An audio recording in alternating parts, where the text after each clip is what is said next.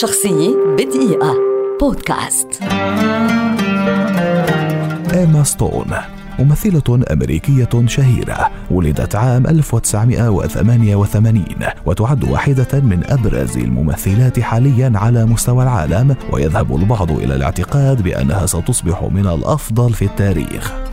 بدأت مسيرتها الفنية باكرا حين شاركت طفلة في العرض المسرحي لرواية الريح في الصفصاف عام 2000 وظهرت على التلفاز للمرة الأولى في العرض التلفزيوني الواقعي In Search of the New Partridge Family. لكن ظهورها السينمائي الأول جاء في فيلم Superbad عام 2007 ثم فيلم Zombieland عام 2008 لكن دور البطولة الأول لها جاء عام 2010 في فيلم Easy A وحازت بفضله على ترشيح لجائزة البافتا للنجم الصاعد وجائزة جولدن جلوب لأفضل ممثلة. وعقب تلك الانطلاقة الناجحة واصلت إيما تألقها بفيلم الرومانسية الكوميدي Crazy Stupid Love وفيلم الدراما The Help حظت إيما بشهرة أوسع بفضل أدائها عام 2012 في فيلم The Amazing Spider-Man والجزء الثاني منه الذي صدر عام 2014 ثم رشحت للفوز بجائزة الأوسكار لأفضل ممثلة مساعدة لأدائها دور المدمنة المتعافية في فيلم الكوميديا السوداء الرائع Birdman وظهرت في مسرح برودواي للمرة الأولى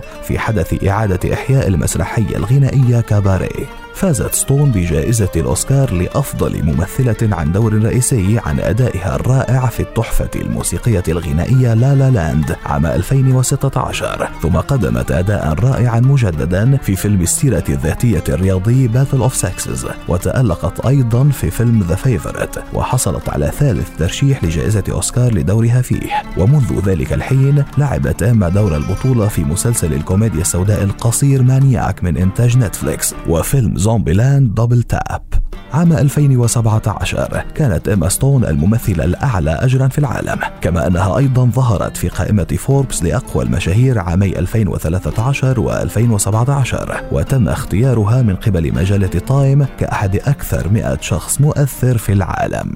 شخصية بدقيقة. بودكاست.